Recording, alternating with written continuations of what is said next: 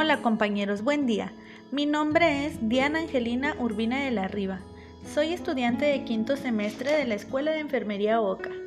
Hoy voy a compartirles una recopilación de la historia clínica de mi paciente, al cual se le realiza un interrogatorio o anamnesis de forma directa arrojando los siguientes datos masculino de 50 años de edad que ingresa al centro hospitalario con un diagnóstico previo de cirrosis hepática y acude a valoración profiláctica de varices esofágicas, donde se realiza consulta médica exploratoria para evitar complicaciones futuras. Dentro de los antecedentes hereditarios pudimos encontrar que se han presentado padecimientos como diabetes mellitus e hipertensión arterial en ambos padres, hepatopatías y casos de epilepsia presentados en el hermano del paciente. En cuanto a los antecedentes no patológicos del paciente, se detecta que mantiene un buen aseo personal diario, las veces que lo amerite. Nos indica que no consume ningún tipo de droga, pero usualmente fuma cigarrillos y se hace presente la ingesta de una gran cantidad de alcohol, al menos cuatro veces a la semana desde su mayoría de edad. El paciente a lo largo de su vida ha presentado antecedentes patológicos como neumonía a los 4 años, intervención quirúrgica debido a una fractura de tibia expuesta y hepatopatías a partir de los 40 años.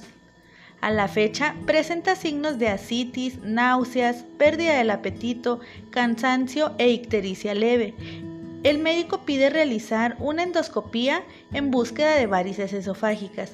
También indica la administración de diuréticos para disminuir la retención de líquidos y reportar signos que nos indiquen presencia de hemorragias.